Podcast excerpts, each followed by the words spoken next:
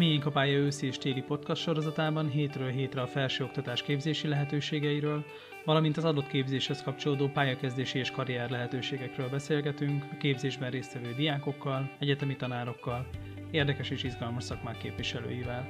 A havi négy alkalommal jelentkező podcast sorozatunkat a H13 Diák és Vállalkozás Fejlesztési Központ támogatja.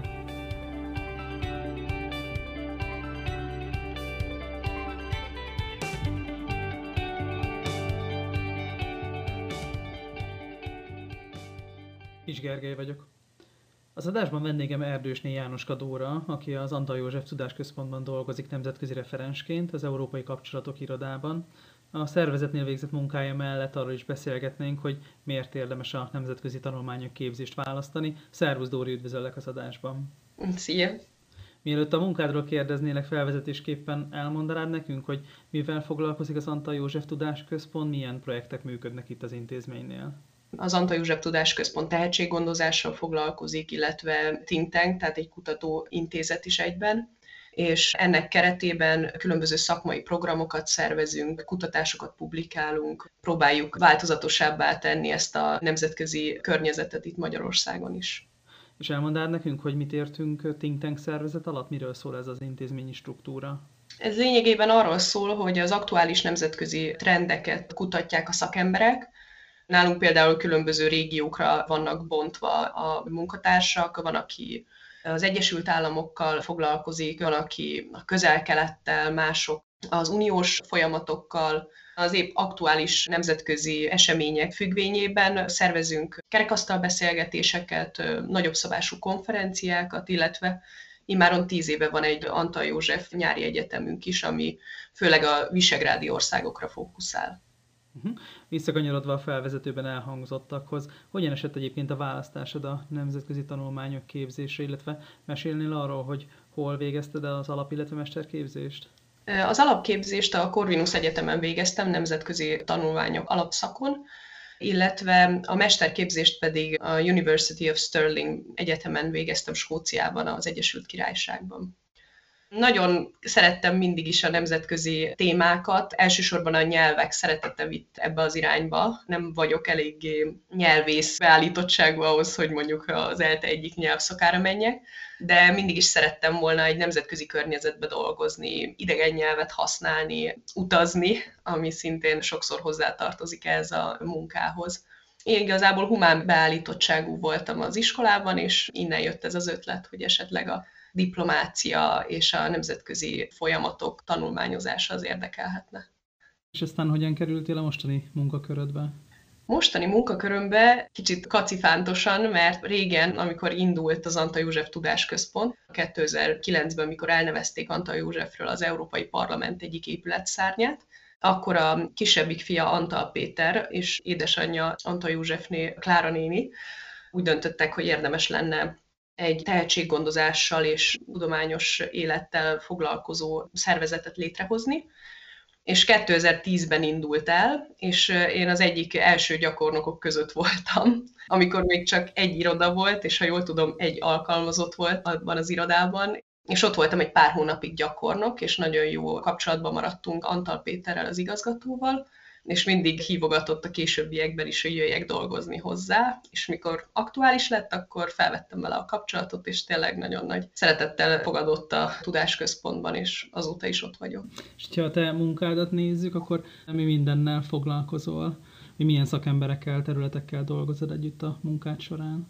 Elsősorban ugye a szervezeten, a tudásközponton belül működünk együtt a kollégákkal, ez azért egy eléggé családias, még ha relatíve nagyobb 40-50 főt foglalkoztató szervezet, de mégis nagyon sok mindenben együtt kell működnünk. Ez egyik fókusza a munkánknak a rendezvényszervezés, tehát szakmai rendezvények szervezése, ahol egyfelől ki kell dolgozni a koncepciót, hogy milyen téma legyen, milyen paneleket hozzunk létre az adott konferencián, milyen szakembereket hívjunk meg. Ezt általában a csapatba szoktuk kidolgozni, de mindenkinek a javaslatait várják ilyenkor. Tehát ha van egy téma, ami különösen érdekel minket, akkor javasolhatunk, hogy arról tartsunk egy panelbeszélgetést, vagy akár egy konferenciát. Tehát elsősorban ezt ki kell dolgozni, együtt kell működni a marketing részlegünkkel, amikor kidolgozzuk az egész eseménynek a promócióját, szervezni kell a technikai oldalát is egy ilyen rendezvénynek, tehát ilyenkor gyakorlatias dolgokba is otthon kell lenni, lefoglalni egy rendezvénytervet, megszervezni, hogy hogyan legyen berendezve, hangosítás, tehát tényleg nagyon sokrétű a feladatunk, illetve nyári egyetemen, hogyha azt szervezzük, az is egy nagyon izgalmas program, mert tényleg látjuk, hogy a jövő nemzedékének tudunk segíteni abban, hogy tapasztalatokat szerezzen, megismerjen más szakembereket a régióban, és olyankor még akár az ilyen lazább programokat, mint mondjuk borkóstolás, vagy kirándulás, vagy hasonlókat is meg lehet szervezni. Tehát én tényleg azért szeretem ezt a munkát, mert nem monoton, mindig van valami izgalmas aspektusa. Illetve van a kutatás, amikor az adott témát, amire ráfókuszáltunk a tanulmányaink során, vagy szakmai tapasztalatunk során fejlődtünk azon a területen, akkor arról megjelentethetünk kisebb blogposztokat, vagy akár több oldalas tanulmányokat is. Ezt mindig meg lehet beszélni az adott kutatási vezetővel, ott is szívesen veszik a javaslatokat, ötleteket, és tényleg nagyon nyitott és szellemileg inspiráló közeg ez a munkahely. Hm? És egy ilyen eseményt, ami legemlékezetesebb volt számodra, föl tudsz idézni, vagy el tudsz itt mondani nekünk, hogy mégis milyen rendezvényekre kell itt gondolni? Például az egyik legnagyobb rendezvényünk a Think Budapest, ami egy innovációs konferencia, és mindig próbálja követni a nemzetközi trendeket, ami egy kicsit egy technológiai konferencia is természetesen, tehát nem nemzetközi politikáról szól csak.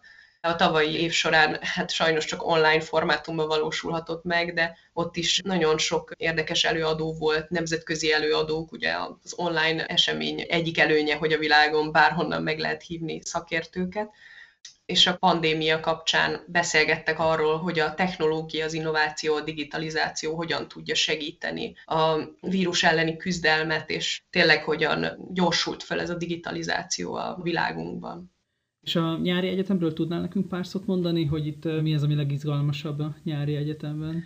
Az Antal József Nyári Egyetem tényleg egy nagyon hiánypotló nyári egyetemként indult még tíz évvel ezelőtt, hogy a visegrádi országokat érdeklő témákról legyen egy ilyen esemény, ahol a diákok tényleg intenzíven egy, egy héten keresztül hallgathatnak nemzetközi szintű szakembereket, akiktől tudnak kérdezni, illetve megismerhetik a régióban azokat a diákokat, akik szintén hasonlóan ezek iránt a témák iránt érdeklődnek, és később ugye utána lehet, hogy mikor már befutott szakemberek lesznek, akkor lesz egy ilyen kapcsolati hálójuk, akiket tényleg tudnak felkeresni és tudnak együttműködni. Hát a év során csak online formátumban tudtuk megvalósítani, de alapvetően ide utaznak egy olyan kb. 20-30 fő, akik ezután teljes programot kapnak tőlünk, tehát szakmai előadások, kerekasztal beszélgetések, régió szakembereivel, döntéshozóival, hm, tényleg próbáljuk azt, hogy kicsit közel hozni nekik, hogy hogyan is zajlik egy ilyen döntéshozatali folyamat a régióban, lengyel, cseh, szlovák, magyar szakemberek,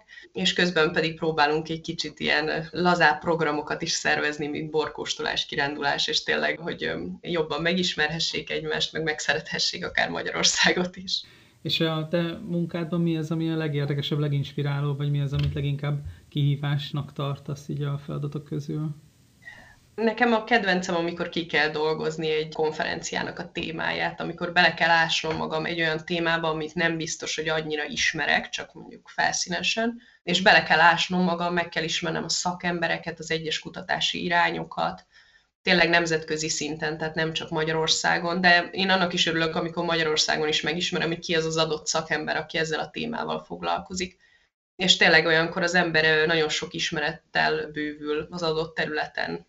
És hogyha nehézségeket nézzük, mi az, amivel legnehezebb megküzdeni a munkád során?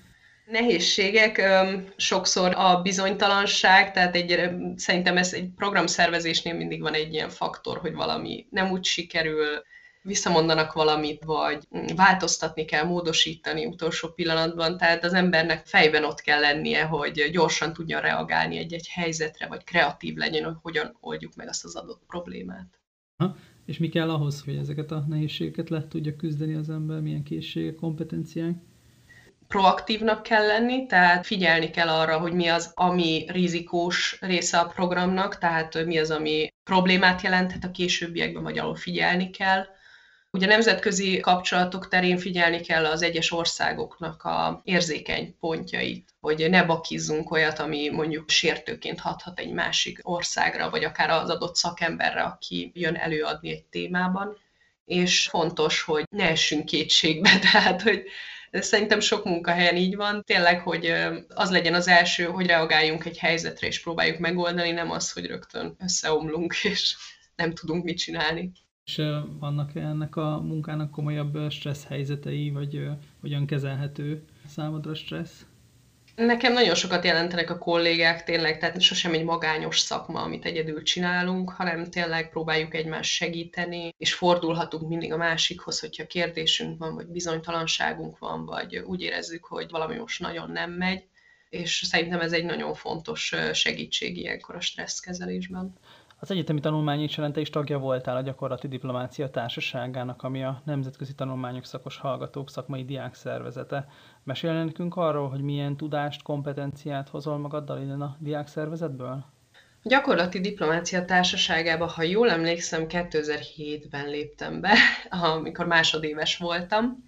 Addigra már ugye kicsit megismertem a, az egyetem működését, túlestem az első két vizsgaidőszakomon, és tényleg már egy kicsit magabiztosabb voltam az egyetemi közegben, és akkor kezdtem el keresni, hogy még talán beleférne egy kis extra tevékenység az egyetemi tanulmányaimba, és megtetszett, hogy tényleg a nemzetközi tanulmányokhoz kapcsolódó nevében is benne van, hogy gyakorlati tudást, tapasztalatot adni kívánó szervezetet találtam, és jó volt, mert kis szervezetként indult, de emiatt családias is volt, és mindenki igyekezett segíteni az újakat, hogy tényleg belerázódjanak. Programokat szerveztünk, azokra eljártunk az egyetemi tanulmányainkon túl, és akkor idővel minket is megkértek a program szervezésre, ami szintén egy nagyon jó gyakorlati tudást adott, illetve volt olyan is, amikor megkértek mondjuk, hogy moderáljunk egy eseményt, ami tényleg mély víz volt, de adott egyfajta magabiztosságot, hogy ezt is meg tudjuk csinálni, hogyha tényleg felkészülünk rá és komolyan vesszük,